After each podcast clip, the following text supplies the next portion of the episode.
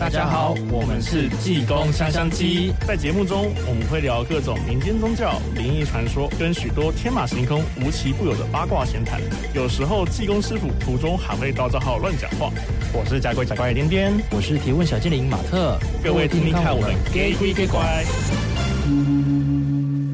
大家现在是社会，大家都很关注，就是所谓的逆行。是对。那我好奇，就是紫薇会有一些逆行的观念吗？又或者是说，为什么占？又或者是问阿梅，就是占星为什么很重视去看行星的逆行？应该这么讲，逆行的部分真的倒是没有这个概念。嗯、但是如果你真的要硬套的话，紫薇有刚刚讲的就是四化这个东西，就是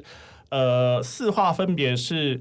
路，路是那个官路的禄。嗯，就是士字旁那个禄，然后权就是权力的权，科就是科目的科，嗯，然后季刚刚讲的那个就是几星季这样子，嗯，这是代表是春夏秋冬。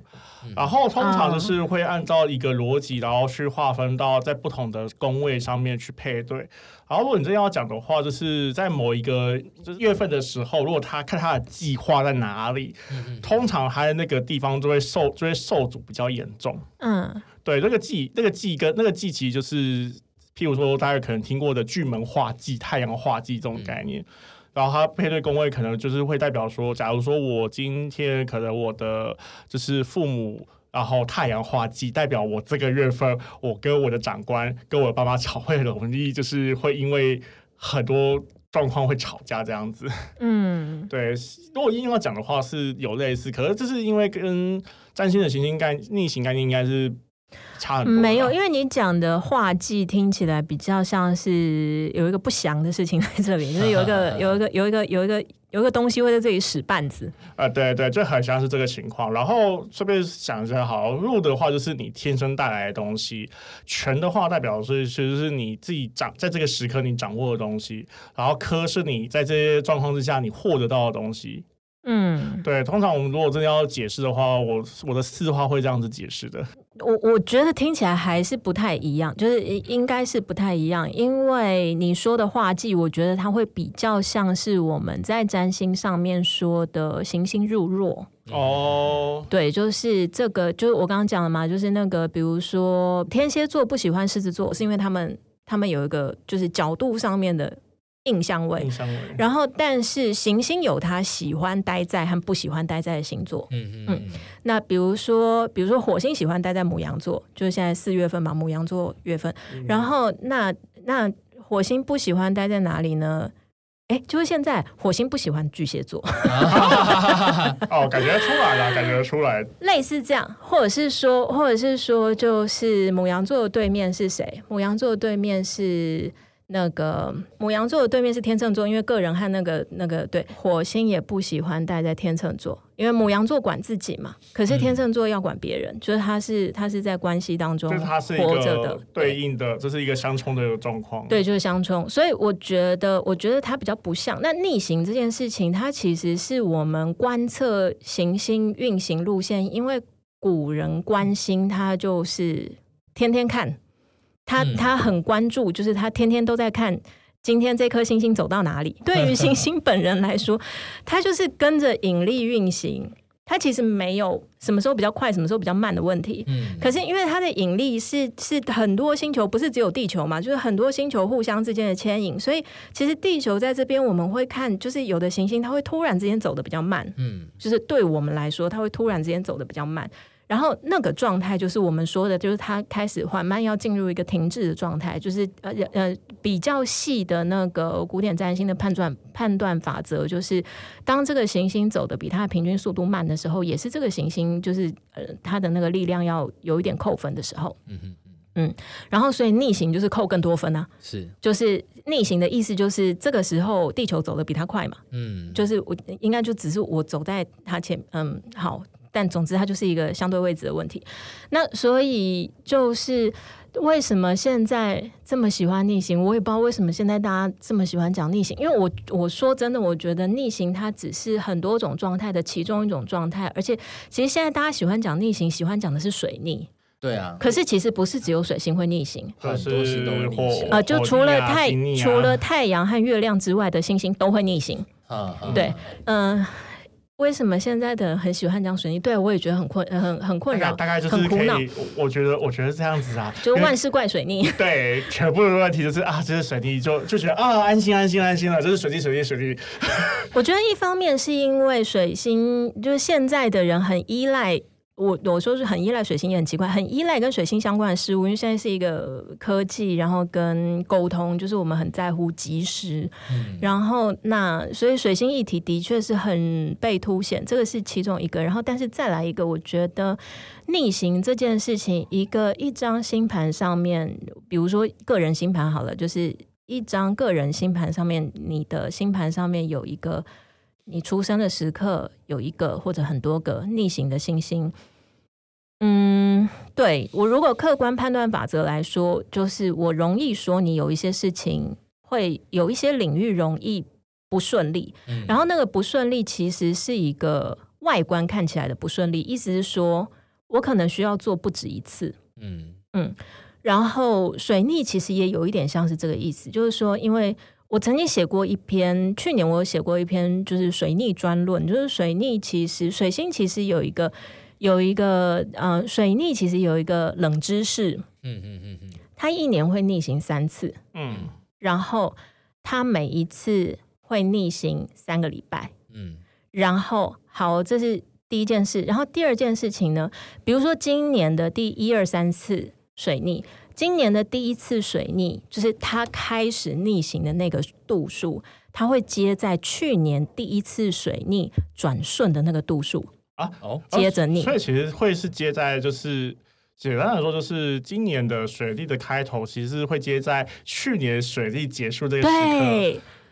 就是，哦，所以我的意思是说，你看哈，水星管什么？水星管管交流、管沟通，然后管我们的思维，嗯。所以，其实我觉得水逆这件事情，它有一个很很就是时间性的一个很美的、很很有美感的意涵，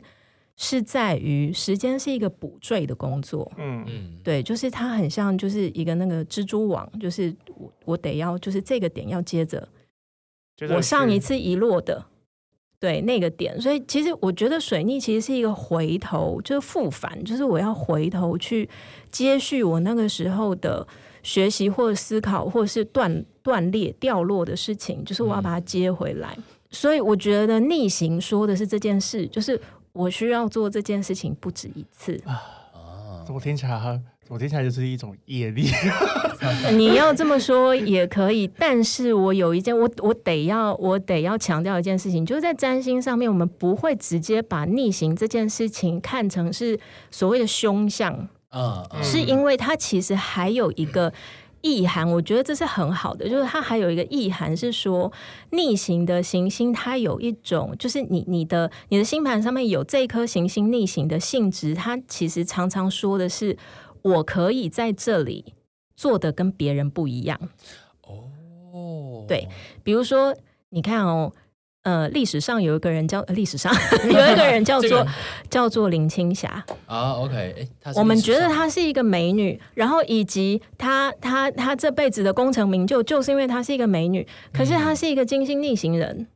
啊，就是金星管爱与美嘛，金星就管我们的美貌，对，就是它是一个金星逆行，所以其实这件事情给他很大的能量，嗯，对，啊、就是那个那个东西，就是你如果说有的时候就是有一些条件条件具足的时候，它是一个，它反而是一个你可以出类拔萃的东西。像我刚刚讲说，我自己的上升点木星合向上升点，可是我其实是一个木逆人，就是我的木星是逆行的。所以其实他有一种，就是我我一直会觉得，所以后来我常常安慰所有，就是来我我看到的星盘上面有木逆小伙伴，我都会讲这件事情。你也有，你也有啊？就是我觉得，我觉得木逆人他其实会有一个祝福，是说，嗯，我可以不做社会潮流奖励的事情，就所有的人都在卖鸡排，嗯、我可以不用卖鸡排。啊，我可以独树一格，走出一条自己的路。对，然后被，然后这件事情是被允许的，就是就是，如果所有的人都说卖鸡排才有活路，可是我不卖鸡排不会死，嗯，听起来很像，有点像这样，听起来很像，就是其实说真的啦，不管是什么样子的行星逆行，其实在逆那个那个逆行的意涵，我觉得好像听起来更像是一种，就是回头来检视自己，其实以前过得太顺，然后在水逆的这个阶段的时候，你才有办法去反思或者去思考，说就是过去所做不足，或是我忽略点，或者是其实我可以怎么做的那个方向，其实它算是一个重新整理自己的一个机会耶。没错，就是慢下来，其实就是有的时候，我觉得学占星啊、学命理这种东西，就是就是你很多事情你真的急不来，嗯，就是你时间，其实现代人很喜欢说，就是我只要积极努力，或者是，所以我们常常会，我们常会看到人痛骂自己，就是我为什么这么懒，我为什么废了这么多天？可是有的时候，那个就是一个行运上面的，你就是醒不过来，你就是你就是积极不起来，你就是。然后那能够怎么办呢？那就是我就只能够待在这里一下，然后等这个时间过去，他一定会醒来的。Right. 你一定会有醒来的时候。这个这个就是最近的有一些状况有点像，嗯、是因为我自己现在也是，哦、就这两天突然醒来这样。我这两天也是突然醒来，就觉得说好像该做一些事情。OK，这个解释我、嗯、我好喜欢哦，因为他。嗯蛮合理的解释的，就是有些状况时候，我们就是无法突破、无法前进，或者我们就是，但尤其是像像阿美说的，就是我们其实很多时候焦急、焦躁、急着前进、急着想要突破，可是就是始终没有办法。但是现代人真的很难，就是停下来，静静的等待那个时间过去。但会不会有一块是因为？我们也不知道啊，他什么时候会过去，我们不知道，所以说就会很、啊、很紧张，觉得这个等的漫无目的，所以我害怕而焦虑。所以啊，就是那个。有一个有一个占星频道，他喜欢说，就是他们很喜欢，他们是一群人，然后但是他们很喜欢说一件事情，就是他觉得占星学应该要进入那个 那个国小课本，就是我全人教育，就是中学以前的全人教育应该要包含占星学门，我觉得其实蛮有道理。啊、uh, 先先不要，先不要加，先不要，我觉得听起来蛮有趣，可能觉得说，那你会触发什么样子状况？哇，真是。想不到，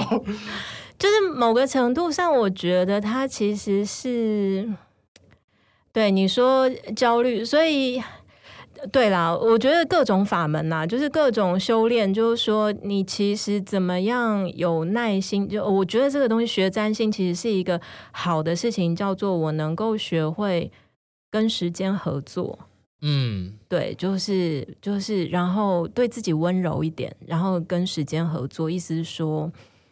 就时间是一个一直变化的东西，就是这一个小时和下一个小时，它的性质真的是不一样的。对对对，就是我们在时钟上，我们看到机械性的，我们就会觉得每一个小时好像都长一样，可是不是每一个小时真的是不等值，然后以及它的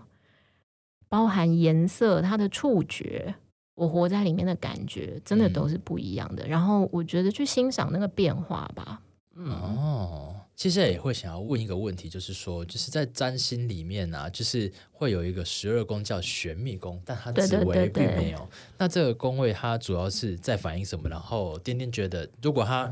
没有的话。嗯因为这这一个是占星的紫微嘛，应该说，那互相解释它会有一些什么落差？应该说，我觉得仔仔细想一想，玄秘宫其实它的概念很像是心理或者是内心世界的探索。那其实说真的的话，最接近的概念其实就是福德宫了。可是我印象中，在占星的福德宫好像有另外一个意涵，是不是？对。呃，好像通常会讲十一宫叫做福德宫，因为对，因为十一宫就是一个比较比较幸运的地方。嗯嗯，对，十一宫是十一宫是社交嘛，是朋友，是机会来临的地方。然后十二宫比较像是一个禁锢。我觉得玄秘宫比较像是现代占星学会有的说法，就是会说十二宫管梦境、潜意识、身心灵。可是古典占星里面讲十二宫其实是凶宫，嗯，就是说你人生会发生苦难的地方，就是我会被关起来，哦，就是就是你十二宫发作的时候会发生什么事情呢？比如说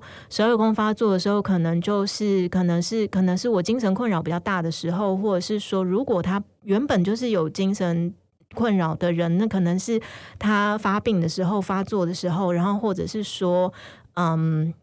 你犯了一些事情，你真的会被关起来，嗯、就是关起来，就是你你坐牢的那种关起来，可能是十二宫，或者是说，或者是说我因为生病，比如说确诊，就是我去年就是就是有一段时间确诊，然后回头看起来，就是那段时间就真的就是一个十二宫发作的时候，就是很很很多的十二宫发作的时候，就确诊就真的就得关在那里嘛，就你也不能跟人家讲话，人家也不能跟你讲话，然后然后然后对，然后所以我觉得。我觉得，以及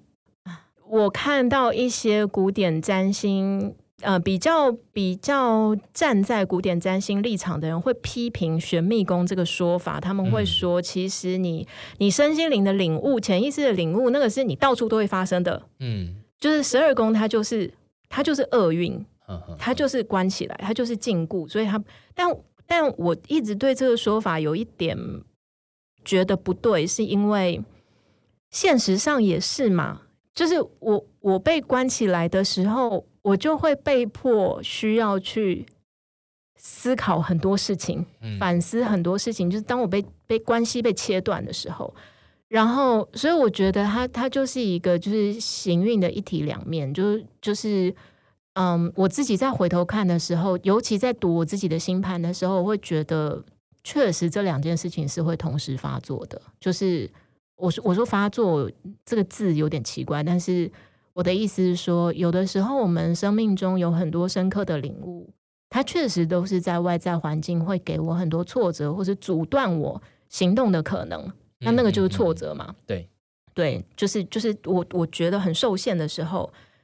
我就会就是那个那个东西是会被激发出来的，所以我觉得它有点像是这个东西。哦，嗯，那我就不知道紫薇要怎么 这个。我觉得，我觉得如果真的要这样子的话，因为这么讲，从一个比较从退后一点来讲好了，紫薇本来就是在算一这个人的一生。嗯，是是是。所以其实如果真的要套用到学妹跟我讲未来、讲过去、讲因果的话，其实紫薇本身就是这个十二宫加起来，其实就很相当等于玄秘宫那个位置，这个这个情况。只是他就是他是透过这。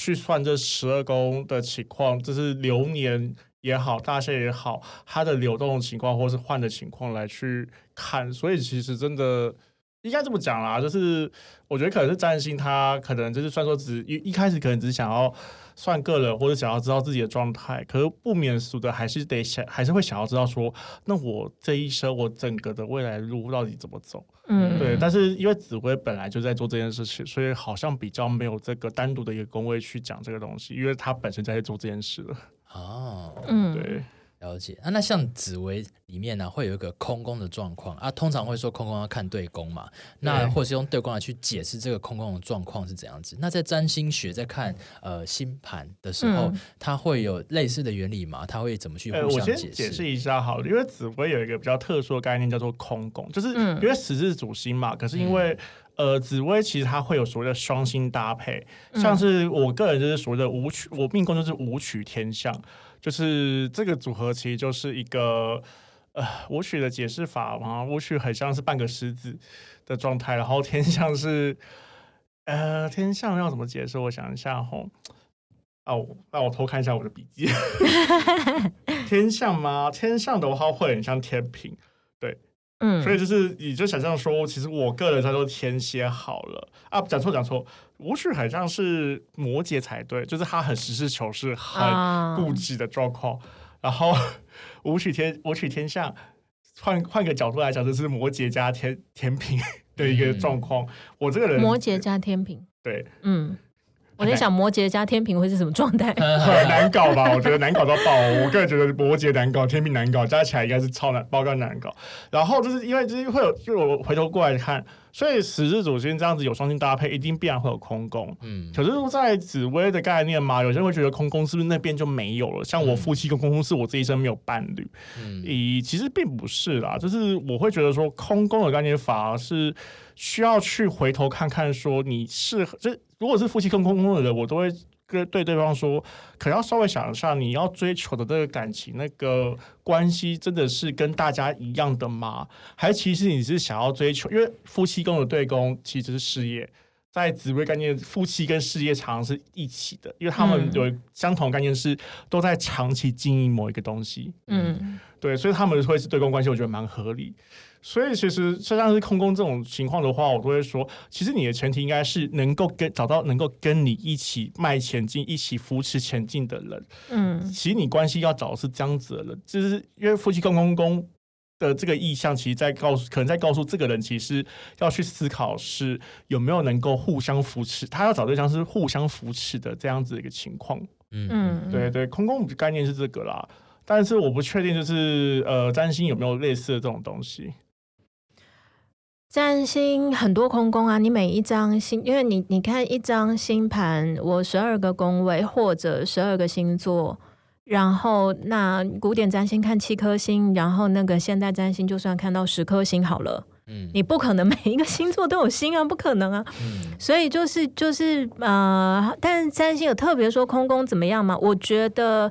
呃，有两个有两个方法可以解释这件事情，就是说古占的话就比较容易，因为呃古占古占比较没那么在乎是不是空宫，因为古典占星它比它的系统比较看主管星，就意思是说，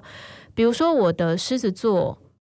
里面没有星星，嗯，然后那狮子座主管星是太阳，嗯，然后我可以看太阳的状态，然后来看我狮子座这个位置。或者是说，如果说我的狮子座九宫，那呃，我的九宫这个位置的发展会怎么样？就是你可以看太阳，然后古占还有一个概念叫三分性主星，就是就是那我还是可以看，就是呃，比如说这个星座的三分性主星，然后它被分配到什么？就就是还有很多方法，还是可以来检视这个这个宫位的状态。那现在占星没有这么多判断技术来说，它比较它比较常见的说法就是。我这一辈子就是，嗯，我出我出生的星盘长这样，可是我出生了之后，天上的星星还是一直移动嘛，嗯嗯，对。然后也就是说，就是我出生的时候，比如说我出生的时候，我的太阳在狮子座好了，然后但是当他走着走着，他走到狮子座的时候，我的狮子座议题也会发作，就是就是狮子座这个宫位的议题也会发作，然后呃，就是比较是看行运。然后，所以其实我觉得占星很讲究一个持续性的观测，就是不是说你这辈子出生星盘看完就没了。就是它，它很，它很讲究一个持续性，就是动态盘，就我们会说动态盘。这个概念，这个概念相当等于就是流，就是紫微流年盘呢。对对对对对。但占星看流年的方法真的非常多，就不是只是说我现在三呃，我现在比如说那个就是二零二三年，就是就是就是现在天上的星星在我星盘上的，就不是只是这个而已，就是这个叫行运。它还有很多推运的方法，比如说我出生的第一天，然后然后二十四小时，就是第一。天的那一张星盘就是我出生星盘嘛，然后那我出生了二十四小时之后，也就是第二天，然后同一个时间，同一同一个同一分，然后就是二十四小时整二十四小时那个点的那一张星盘，可能可以看我人生的第二年，就类似这样，就是它有它有很多推运方法，然后跟就但这个就是比较细节，所以其实。可以读动态盘的方法很多，然后它它是可以重复，你可以重复的用不同的方法去对答案。哦，原来对，所以就是所以所以原来也有看，也有类似也有类似在看这种情况的。对对对对对，哦、所以那那个东西就会更个人，就会它就会比较是更是看一个你你的你这个人的有点像节律，就是就是我我这一辈子的流。然后，那这个东西，我觉得它也有一点点心理占星的印记，就是它其实有一点相信一件事情，就是说，我们的潜意识其实前三个月，宇宙就是那个东西都已经明印了，然后就已经在你的潜意识里面，就是你只一年一年的把它演出来，就有点像是这样。就是我觉得那个东西就是一个，或者我这边这边接到的时候，我就觉得说，怎么怎么听起来好像在。紫薇的东西根本差不多。Uh, 我其实我很相信啊，就是殊途同归，就是大家其实最后都是在看一件事情嘛，就是生命到底是什么，然后或是我到底要怎么好好的活着，我跟我跟这个天地，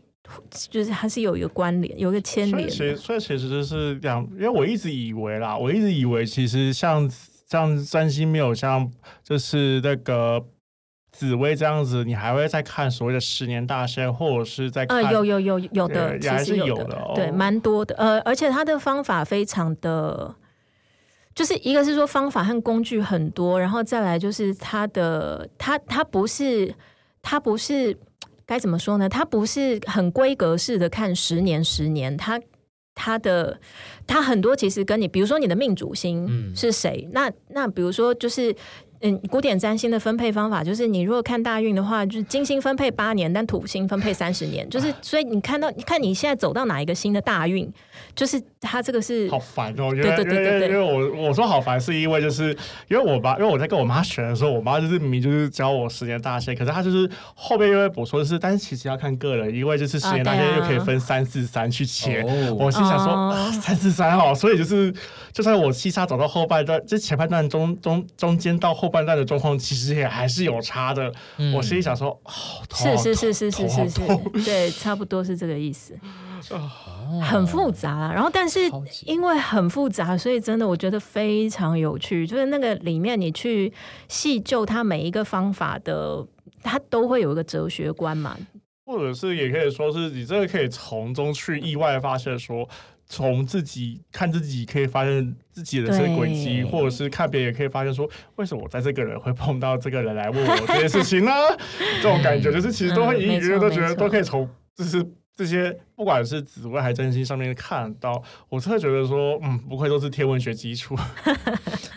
嗯，那所以这个就这个这一块就很像是，就是因为我们会有。块就是在聊到，就是说，哎，紫薇跟八字啊，都会有一些十年大限啊，还有来去推算每个人的运局。那对不起，我要中断一下。但是大限到底是什么意思啊？十年大限为什么会用限这个字？应该说限这个意思，其实是其实听起来好像很可怕。说什么？哎，是不是我十年大限？啊、我是不是先会卡在这边？啊、或者是大家最常听到的逢九必衰，或者逢九就是、嗯、就是你的大关。嗯、但其实我觉得跟跟我妈学的情况，我妈其实也是跟我讲。讲就教我是说，其实这个线其实就也是一个关卡，在提醒你说，其实你只要知道说你为什么会遇到这个关，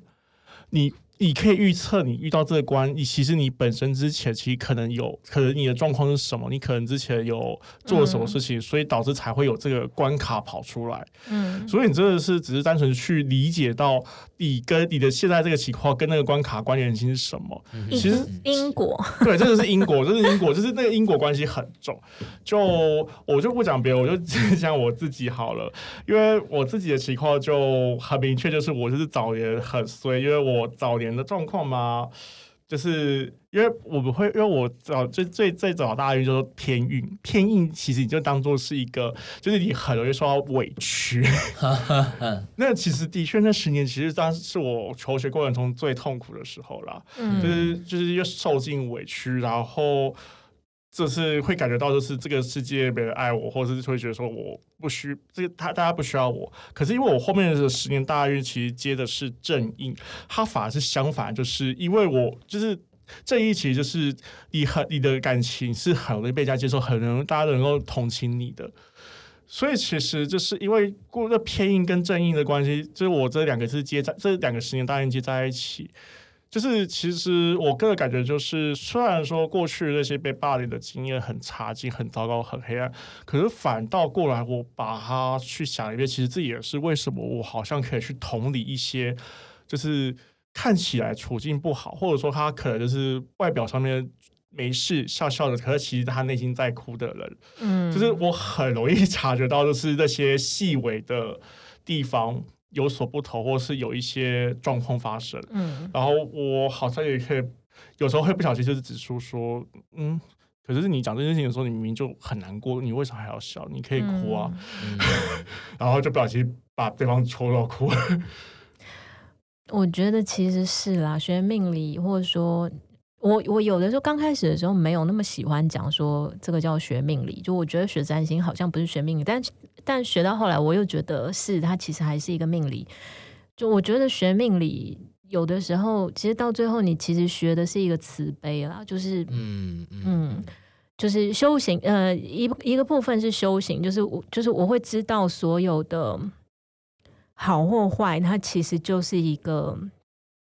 体验，就是人生到底来干嘛呢？就没有干嘛，我就是要这个体验，就是。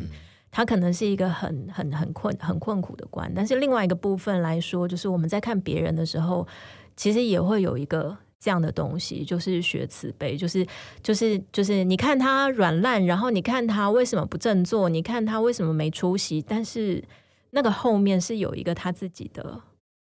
故事，或者是他经历在的，嗯，就是他他他他没办法的东西，宿命，对，嗯，对，或者限制，或者是说那个是他的灵魂选择的功课，就我们最后就会 有点像是这样，就对。不过毕竟毕竟我个人一些坚持啊，所以其实我也还是希望说，可以，即便在这么多限制之中，还是有办法在掌握这些限制，然后把自己的。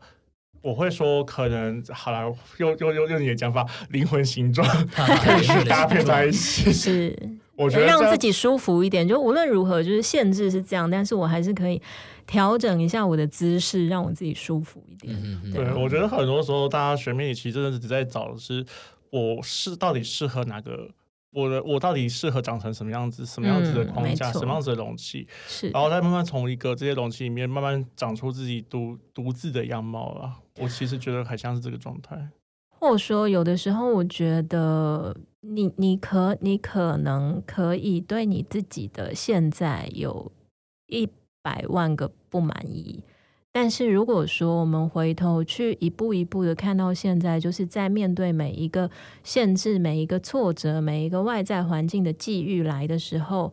你其实都已经就是你已经长成一个最好的你了。嗯，就是就是对，就就算我现在对我自己有一百万个不满意，但是我其实也已经不能做得更好了。对，那那。我觉得这个就是一种，就是原谅生命的方法了，或者说，对对，就是，就人生真的就是这样，就是这样子，对，就是，嗯，就还是可以，还是可以开心一点，还是可以，就是给自己按一个好棒棒这样，赞类似，对对对对，这种感觉。对，那我好奇哦，那像在。呃，紫微里面啊，就是某个岁数后要看身宫，然后占星的话就是看上升星座，嗯、是呃是一样的概念吗？一些身宫的确就是我们最直接最常讲的就是上升，就是直接套用上升，因为就是像我就是举自己例吧，因为我自己身身宫是在事业在，然后是紫薇，所以我有一种很不期而觉得说，我为什么长得为什么我要？外在环境或状况越来越像狮子座这种感觉 啊，因为紫薇是帝王星嘛，所以就是其实真的比较像的，就是很像是那种霸气，或是帝，或是帝王，就跟狮子座那个形象很接近。可是偏偏刚刚也讲嘛，我是天蝎，我太阳天蝎啊，所以就是是凶相嘛。你觉你觉得你你觉得你现在比较像狮子座？你应该这么说，我真正的上升其实是母羊，对，都是。都是一个火象火水不容的状况，可是我又觉得说，我好像必须得从这种就是相冲里面去找到平衡点。嗯，不找到平衡点的话，我就会一直把自己卡得很死，这样。你看，对不起，呃，因为我刚刚在在开他的另外一个盘，所以我刚刚有点那个 miss 掉。所以你说你的天，你的太阳是天蝎，但是你上升是母羊。对，然后我狮子的话，其实在木星。哦，木星在狮子座。对对。其实上升天蝎，其实呃上升母羊和那个太阳天蝎，其实这蛮有趣的耶。就是我的意思是说，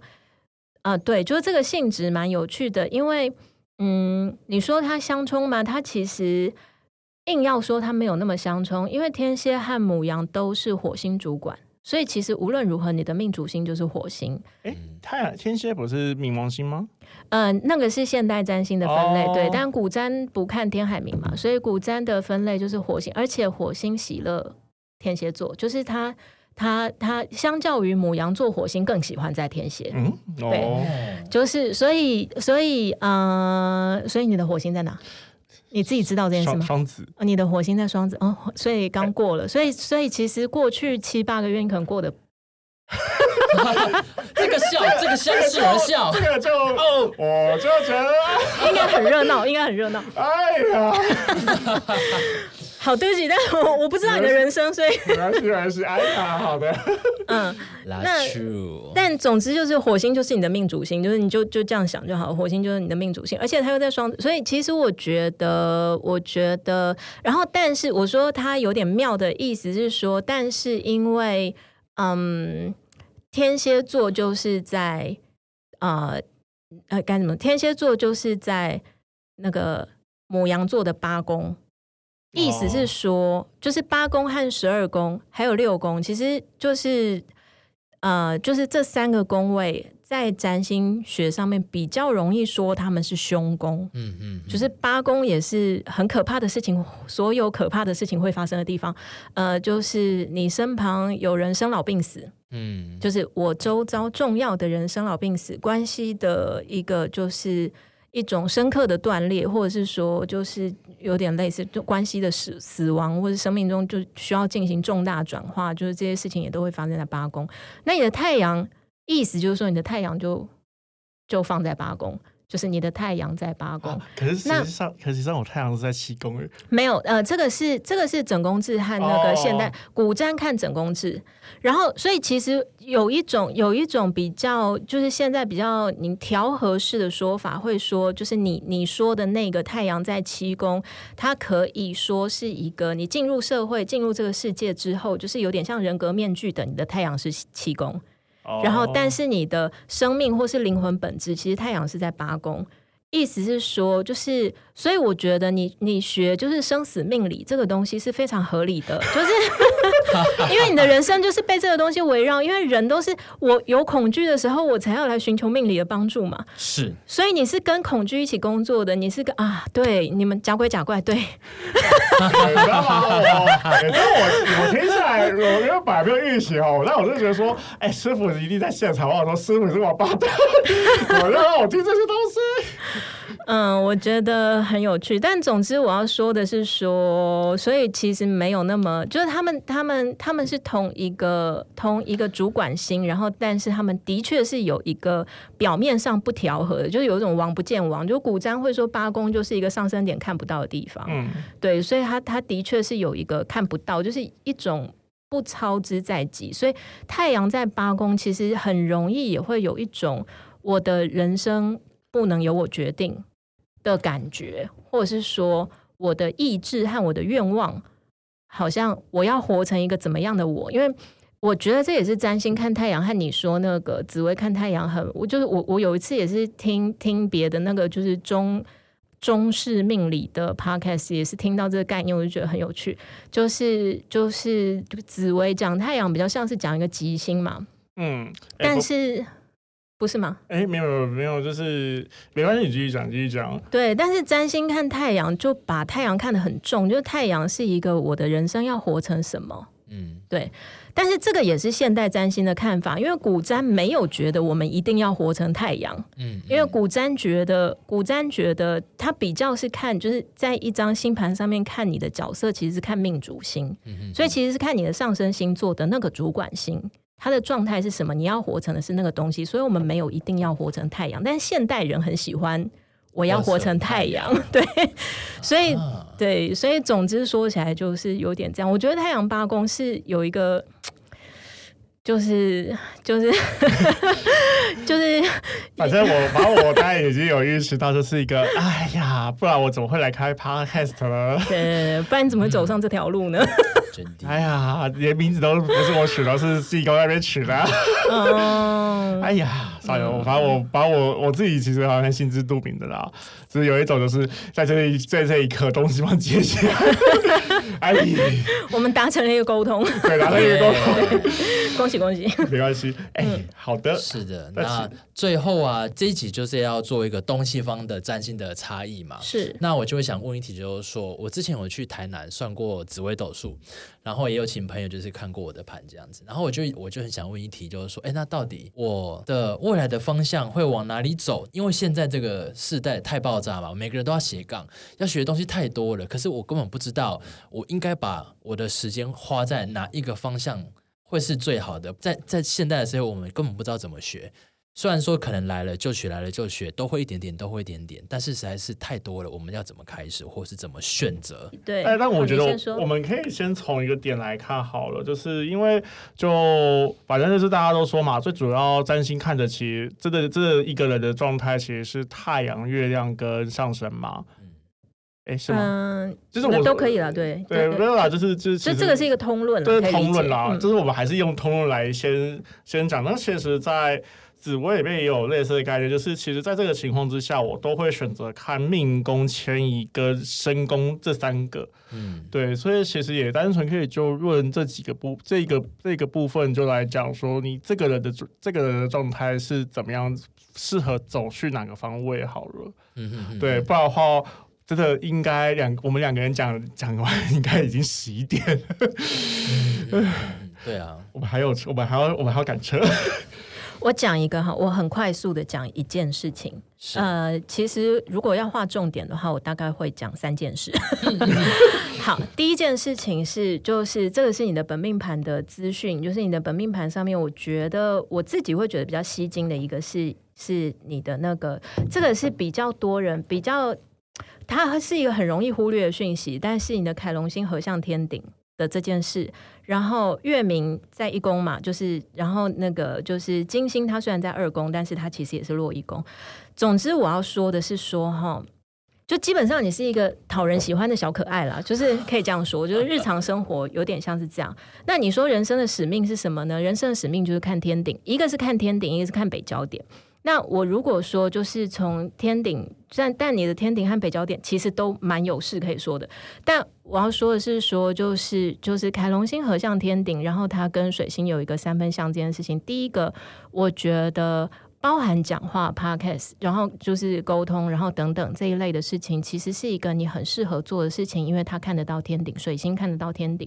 然后第二件事情是说，凯龙星合向天顶，凯龙星讲创伤，嗯。凯龙凯龙星讲就是生命受创的地方，然后以及它是一个灵魂性的创伤，就是它是一个，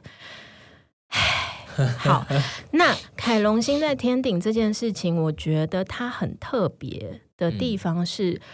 我可以把它转译成一句话，叫做你的人生的一个高点，就最好的自我发展，其实是活成或是活出你的创伤，就是。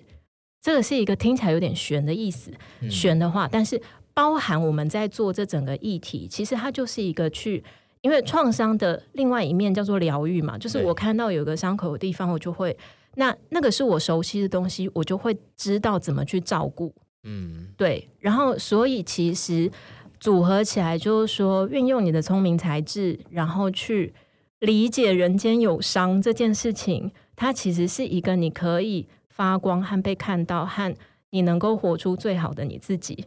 的一种方法。嗯嗯，就是这个是我想要讲的第一件事。然后，我可不可以可以让我插个嘴？因为我刚刚其实，在看的时候，因为因为刚刚讲的是他可能会想要要怎么活出怎么样子嘛。那其实。嗯应该说，大家最不理解这个紫微迁移宫是什么概念？迁移其实就是指方向，指决定指你的意志力。所以其实它就是指你的你的你你的命宫，你的命宫是对宫是迁移，也就代表说你的命会朝向什么样子的方向前进。嗯，所以是它的主命是天梁，然后迁移主宫是天同。嗯，就是。那个同的天同，我直接用我直接用字面上意思来讲好了。天梁就很像是一个老成，或是一个很能够理解一些人的状态，然后去照顾彼此。可是就是因为天同中间，呃，应该说牵引宫为主，就是为为来看的话，他的对，他有一个侧宫是夫妻。然后你的夫，然后跟你的夫妻，然后是某一种程度的雄伟，就是你很容易受到一些，譬如说，就是伙伴，或者是竞争同，或者是你的伴侣，或者是竞争同事的一些嫉妒，或是一些，就是想说，为什么？你要来关心我，或者是你是是有点瞧不起我，或者是你这个意思是什么？就是很容易，就是因为你的过分的贴心，所以导致你受伤了。嗯，哦，这个也有，这个在那个义工月明那边，但是那个对，对，但所以说我这个要讲深就很细。所以说我觉得，所以其实，所以其实，所以其实你的情况，其实如果单就从命宫跟迁移宫来看的话，其实你真的是从一个从一个老成，就是你你会觉得说你要当一个就是顾着大家，顾着他们，然后让他们好。但是其实你真正应该要去同理的是那些。过程那些他们就是经历过的一些好与坏，然后那些创伤一些他们的经历，同时也把你的创伤给呼应出来，让他们能够知道说，其实你是一个能够理解他们伤痛的人。嗯嗯，我觉得某种意涵来说，可能就是也还蛮真的蛮像的。是。然后我觉得这两三年来说，我不知道你的体感是怎么样，但是我觉得这两三年来说，你的那个就是我们刚刚讲动态盘这件事情嘛，嗯、大概从三年前开始，其实你的上升点已经开始离开天蝎座了。意思是说，其实可能时间线上算起来的话，就是上升点就是人生的出发点，做任何事情的出发点。但是因为你上升点没有心，所以这件事情你的体感可能没有那么强烈。可是你可以想一下，就是说。上升点已经进入了一个比较开朗跟愉快的领域，嗯，然后 今年或去年好糟。哦，呃，对，因为土星回归，那又是另外一件事，对，但是总之就是确实是，然后但是我跟你说，不要不要掉以轻心，就接下来接下来大概三到五年，就是以天顶来说，就是外在事业的发展。我觉得它会是一个，就是它会是一个高原期啦，嗯、就是未来三到五年，就是它会是一个比较显著的高原期。然后，但是，呃，内在来说，我觉得两年半，未来两年半会是很关键的时刻，就是说，会有一种你需要沉到一个地底。换一个新的自己出现的感觉，我会再度掉入地狱。就是内在来说，就有可能，有可能一种情况是外在看起来很好，很多事情发生，很多机会，然后很多能够就是对别人能够，但是我觉得内在来说，其实是你会需要经历一个。等于从从里面换血，就是就是包含，就是你要重新思考你自己人生的定位，然后这个东西意思是说，未来两年半的这个转换，它会决定你下一个三十年。嗯嗯，所以我觉得其实现在是很重要的时候。老实说哈，你刚刚讲上升点没有的时候，我这边看一下，想说，嗯，我要怎么讲呢？因为我刚刚就是有说身宫的部分嘛，你的身宫是在福德，可是偏偏你的福德是没有心的。只有两颗很小很小的星，叫做天虚跟破碎。嗯、这个星，这两颗星，其实，在紫微里面的概念，就真的单纯就是指的是，是你真的是一个福德，会觉得说内心很空虚，或是是一个觉得自己好像什么也没有的这种情况，其实非常严重。所以你会不断的想，所以就是因为福德宫的对宫是财帛，财帛我们会指价值观的。或是他的一些是。就是认知世界的一些方式，然后你的很明显，你的财帛那边真的是充满了各种的，是二宫很多事，就是财帛就是太阳太阴，然后你又化，然后重点是你太阳又化权，嗯、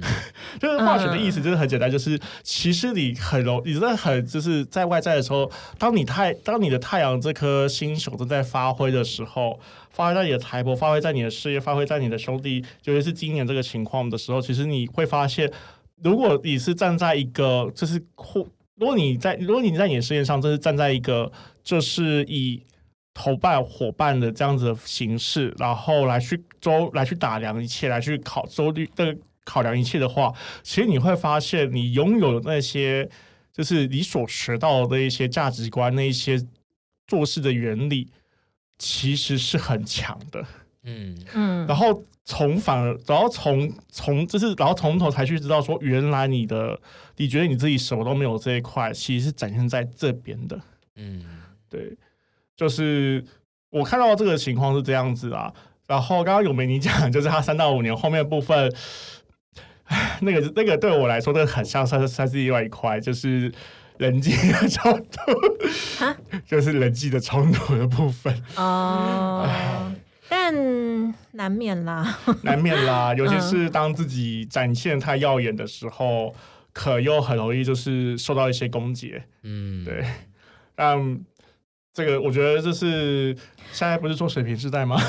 我觉得。可你现在二推盘的那个，我刚刚的意思，我刚刚讲说外在的发展的那个部分，就比较是二推盘的木星在天顶这件事，所以其实很好啊。就是我觉得这个东西外在来看可以做的事情是很多的，而且就是就是我现在接到我要讲的第三件事后，嗯，那这件事情其实是你的本命的木星的一个性质。其实你是一个很爱工作的人，对，超级看得出来，超级看得出来。对，就是首先你是一个很爱工作的人，然后再来就是我们会说哈，有一种人是有一种人是工作不邀功的。嗯嗯，他像这样，就是他的